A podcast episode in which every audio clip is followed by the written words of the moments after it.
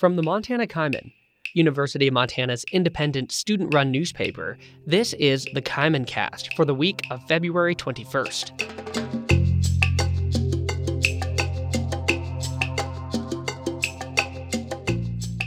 I'm Austin Amestoy. When UM's now iconic mascot, Monte, was introduced in the early 90s, it was an experiment in permanence for the university. Prior to Monte, UM had had few long term mascots and even some disastrous stints with live bears.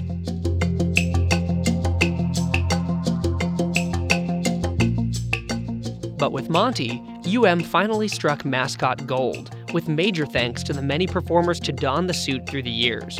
From motorcycle rides across Washington Grizzly Stadium to handstands and backflips to visits to birthday parties and community events, Monte has been a Missoula celebrity without a face until now. On this episode, a dynasty of Monte entertainers is finally unmasked, sharing their stories of Monte antics, a love to perform, and a unique connection to one Missoula gym. I've got Kaimin sports writer Ty Brown here with me today with a story of generations of Monte performers he's been reporting on for a long time now. Ty, thanks for coming on the show. Yeah, absolutely, Austin. Thank you. How many Montes did you actually end up speaking with for this story, or former Montes, I should say? Well, let's see here. There's um, oh, that's tough. There's uh, Scott Stigler, who's the original one. Well, at least I got to to see what you look like at least for a couple of seconds. there you go. But um, yeah, and then um, Barry Anderson. Hi. Barry, what's up, man? Hey. hey nice to uh, nice. To, you know, I've been waiting, trying to get a hold of you, and finally, you've given me the time of day. um, I talked to uh, Trevor Pressler a little while, Lane Hamilton. Hey, what's up, man? Hey, how you doing, Lane? I'm good. Yeah, I don't know. Not sure um, handful of other Montes. Uh, Court Jensen. Um, a couple of them I couldn't get in contact with. Um, Brian Blackler and uh, and James Merrick. They they never got back to me, but um, I was able to to kind of put the timeline together without actually um, actually speaking to those guys. So I, I, I, talked to quite a few of them. I'd say like five or six or seven. Wow. So were are, were there any that you didn't know? Like were there any any periods of Monte's you know thirty year history that you just didn't know who was performing as Monte, or did you f- figure out all of them? Um, I uh, I figured out a good portion of them. There are a couple that, um, starting after Barry Anderson, they started um, going two at a time. So. Oh, there were two Montes at once. Yeah, yeah, there'd be two Montes at once, um, and the uh, some of them weren't connected to the uh, to the gym, so I, I didn't really focus on on the ones that weren't connected to Bitterroot Gymnastics. Oh, so there's a gym that most of them came out of. Yeah, yeah, uh, Bitterroot Gymnastics in town. Really? Yeah, it's um it's a, a gymnastics studio that was opened back in 1975 by uh, by Terry Hamilton and, and Marsha Hamilton. And um, Marsha actually was the uh, the first um, woman inducted into the uh, the Grizzly Hall of Fame for uh, gymnastics and track oh, and field. Oh wow! Um, and uh, Terry Hamilton's been been teaching gymnastics and uh, and dance for for quite a long time. Um, so in town, there's there's there's Bitterroot Gymnastics, and um, that's been operating since mid 70s, since about 1975. Okay, so there's this this Bitterroot Gymnastics trained a whole bunch of Montes through the years.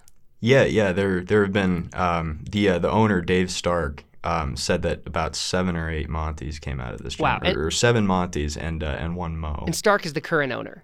Yeah, yeah. Stark's owned it since 2005. How did how did that happen though? Like how do how do all of these you know Monte mascots have a connection to this one gym?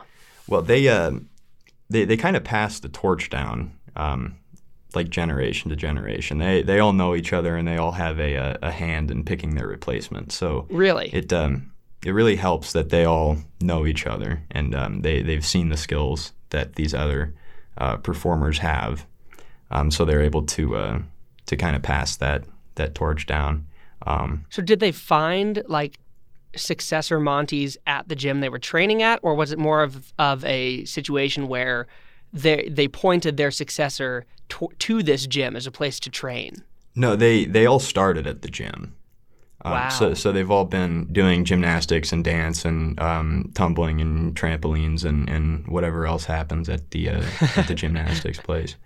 Um, but they um, they they recognize the, the the skills of the the people that they have been going to this gym with. Mm. Um, so it uh, kind of a word of mouth thing. You know, uh, Monte position opens up and they're they hold tryouts, and um, just because by virtue of of everybody knowing each other through this gym, it makes it a lot easier to uh, to choose their replacement, somebody that they already know. Yeah, that's actually. I mean, so it's interesting that they all have this connection to a specific gym, um, because you know one thing that's obvious about Monte that's different to a lot of uh, or different from a lot of mascots is that Monte is very acrobatic historically and always has been. And you know the mascot suit that Monte wears is not this big you know Michelin man you know suit of you know rubber tires and, and fabric. It's it's pretty agile and light. What like characteristics do all the Montes that you talked with share generally that makes them able to do the job so well?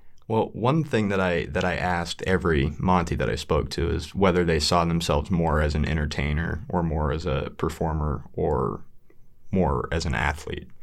And um, everybody that I talked to said that athleticism plays a, a very large part in the the performance itself, but they all see themselves as entertainers and performers first and foremost. So I think they have to have a very um, outward facing sort of uh, personality. Um, but they're not, um, none of them really see themselves as a, as athletes. I, I know Barry Anderson said that, um, you know, there's already athletes on the field. I'm not out there to be an athlete. Like, there are people already doing that. mm-hmm. um, I'm that's your primary role is to entertain.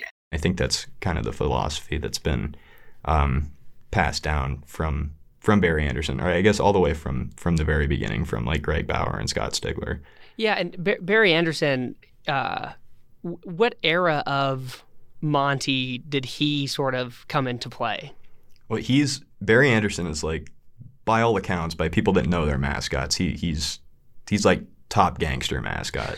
he, he's the Al Capone of mascots. And why is that? He he brought something entirely new to the performance that um, hadn't really been seen in in the mascot world since then. Um, he was uh, he was very rambunctious. Um, he uh, got up to a lot of a lot of antics that uh, that would get any regular person in trouble, and I guess any any mascot really in trouble. When was Barry Anderson Monte? Uh, 2001 through 2004. Okay, and, and if I'm not mistaken, it was around that time that Monte was winning some Mascot of the Year awards, right? Yeah, yeah. He got um, two Capital One Mascot of the Year awards wow. in 2002 and 2004. That's pretty remarkable. Yeah, and that's that's right up there with, with every other college mascot in the country and from a small university in Montana. Yeah. All right, so Anderson is sort of known for his infamous antics did he ever do anything that like landed him in trouble?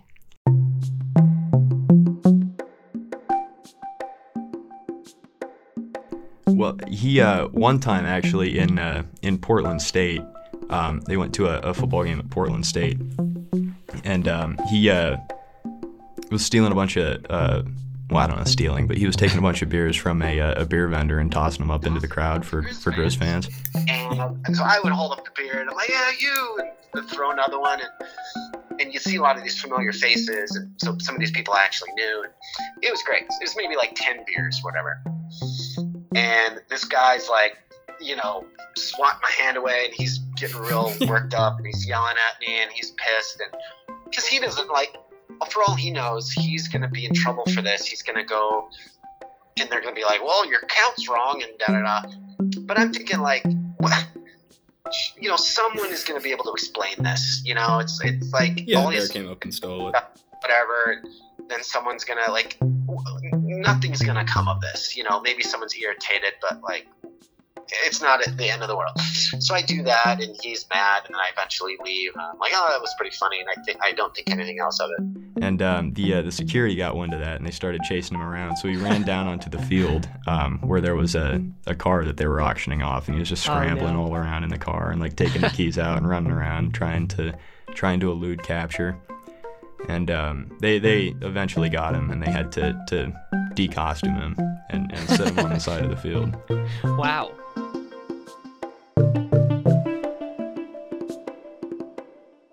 was Barry Anderson kind of like the the guy who gave Monte his sort of modern identity as a little bit of like a mischief maker? Oh yeah, yeah, Wow. for sure, for sure. Um, up until then, it was a, it wasn't an entirely different performance. Up until then, Monte's always had kind of this this image as a little bit more of a, a troublemaker than than other mascots. Sure. But but Barry Anderson definitely ratcheted that up to the to the next degree. Wow. So, and we, we should also clarify when did Monte come around? Um, back in 1993. Okay, so he's almost 30 years old next year. Yeah, yeah, he'll be 30 years old next year. Wow. Um, so Anderson then has ties to Bitterroot Gymnastics, is that right? Mhm. Okay, so did was it where in sort of the lineage of Monte's that came out of this gymnastics place start? What did it start with Anderson? Yeah, it started with Barry Anderson. Um, when he was Monte, he started going to Bitterroot Gymnastics Oh, in order to, to he said to use his body more as a, a, a tool for the performance. Um, he he admitted that he was never that acrobatically inclined, um, and a, a lot of the performances that he'd do, a lot of the stunts that he'd do, would be the uh, the typical setup of like an acrobatic performance that would just fail miserably Oh, and so that that was kind of the uh, that was kind of the joke. Um, but he he wanted to to learn how to do that safely, so Hmm. to say. Um, so he started going to Bitterroot Gymnastics and uh, and and training to to use his body as a as a performance tool. interesting. So how long was Anderson in the role uh, of Monte? Uh, he would have been there for what four four years, two thousand one through two thousand four. Okay. What what did he do after that? Um, he uh, he went to the Chicago Bulls. Actually, he became uh, Benny the Bull. We've decided, as a little pick me up, to share our top five favorite Benny the Bull moments. And there were so many to Uh, pick uh, from. wait, like he went one down from five. Montana to like like pro mascotting? Like Yeah, yeah, and, and he's not the only one either. At number four of our top five Benny the Bull moments, who can forget this moment? Trying to impress Jay Z and Diddy there by giving them a little Beyonce. Put a and not really getting much from them. Uh, Jay wanted a Well, crack who else? um, Lane Hamilton too in uh, 2014, who became Monte in 2014. Uh, later on, he went to become uh, Clutch, the the bear for the Houston Rockets really? as well. Is he still doing that? Yeah, yeah, he's still doing that Wow. to this day. That so in the 30-year Monte program, I guess you could call it. They produced two professional mascots. I mean, that does uh does I mean can Grizz football say do they have anyone playing pro right now? No, that the uh, the job placement for uh, for professional mascots coming out of UM is is. 100% to 1, 100% to 0 when it comes to professional football players and professional mascots. Oh my gosh, that's crazy. So Lane Hamilton, let's talk about him then. So he t- he started in 2014, and how many years did he run as Monte? Um, 2014 through 2016. Okay, so he w- w- was he the most recent Monte you talked to then? Uh, no, I talked to uh, to Court Jensen actually, Okay. who was um, the uh, the one before the current Monte, um, and he he actually is um, actively trying to get into the the pro mascot business. Really? as well. So Anderson, okay, so we got Anderson in like the early 2000s, and he was followed by Ryan Deckmer. Is that right? Yeah, yeah, yeah. Ryan Deckmar came Followed by- One, one. So did did Ryan sort of like carry the torch of the sort of antics that Anderson started? Yeah, yeah, yeah. Ryan um, Ryan definitely had some some big shoes to fill when it came to to figuring out how to continue the the performance that that Barry Anderson started. Back uh, during a game, um, during a basketball game at the uh, at the Brick Breeden Fieldhouse, he uh, he got in trouble for like silly stringing the band, the pep band. Came in with an arsenal of uh, of silly string, and um, you know they, they they weren't too happy about that. It kind of caused a little bit of a, a commotion Well, in, the, like uh, in the student section. um, but they, they they put him under the basketball hoop in this in this little box, not like an enclosed box or anything, but like they, they taped it off and said, okay, you, you can dance and stuff in here. You can't leave this place. But um, you know, Monte's never one to to listen to uh, to rules like that, so he he kept escaping and like running around on the court and everything. to me, I'll, I think they were looking for a reason to kick Monte out just because he was we were so obnoxious at the time, especially when you go to MSU. Um, essentially, it just st- stemmed from me harass us harassing fans. Um, you know, and I would say harass, but you know, interacting with fans, but and Montana State fans at the time, they didn't appreciate Monte. The Montes also have an origin, which is that sort of 1993 period. Um, and you said you also talked to Scott Stigler. It, it is, and he was the what was the original Monte. Is that right? Yeah, so uh, right before Scott, there was another guy named Greg Bauer Okay. who was the the very very first Monte, but he was only Monte for one game. Um, so Oh, wow. Scott Stigler was the the first full time Monte. Okay. It, what, what was different about the role back then that, d- compared to now? It was it was brand new back then. Like be, before um, before Scott and before Greg Bauer, there was uh, a, a series of other like corporate mascots.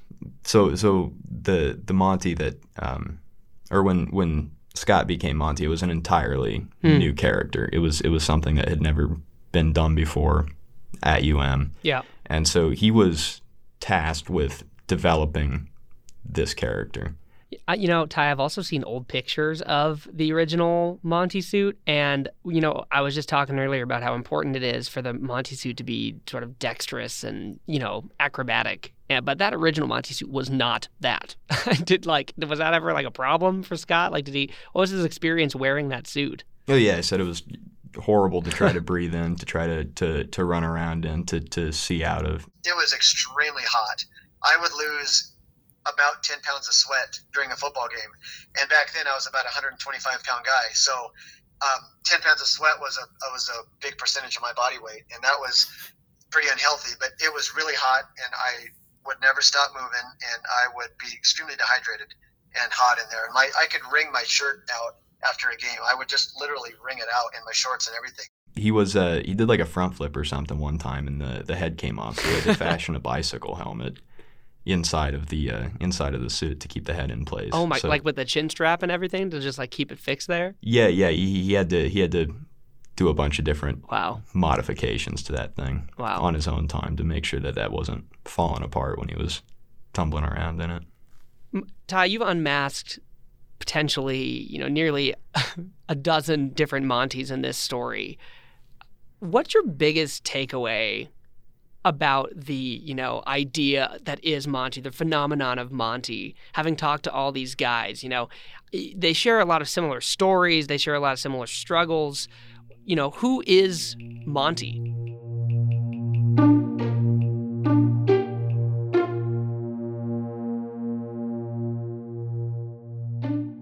Scott Stigler talked about how um, when he was when he was Monte back in the uh, back in the late '90s, there was a, a lady who came up to him with a uh, her baby, like dressed up in a little Monte costume, and told him to to to take her child and, and walk him around the field. And so I did. I took I took this lady's baby for a walk, and I walked around the stadium, and I pretended like it was Monte's baby, and like, you know, it was.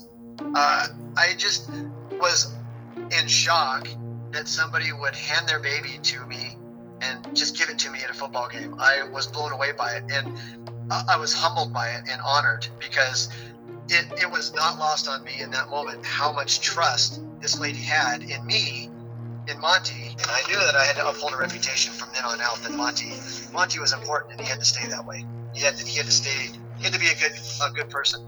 So Monte's Monte's much more than just uh, than just a guy in a suit. He, he's he's the the face of um, the face of the university. Yeah. Once again, Ty Brown, Montana Kaimin sports reporter, joining me today and unmasking Monte in audio form. Ty, thanks for coming in. Yeah, thank you, Austin.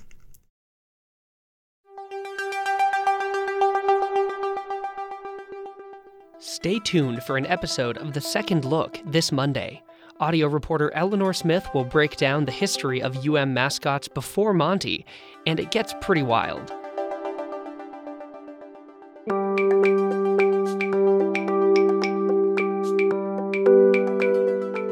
The Kaimin cast is produced and edited by me, Austin Amestoy.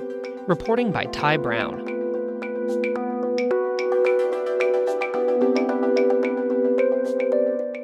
That's it for this week's episode. Next time, UM professors report negative impacts to their mental health and workloads due to COVID 19 and changing policies. I'll see you there.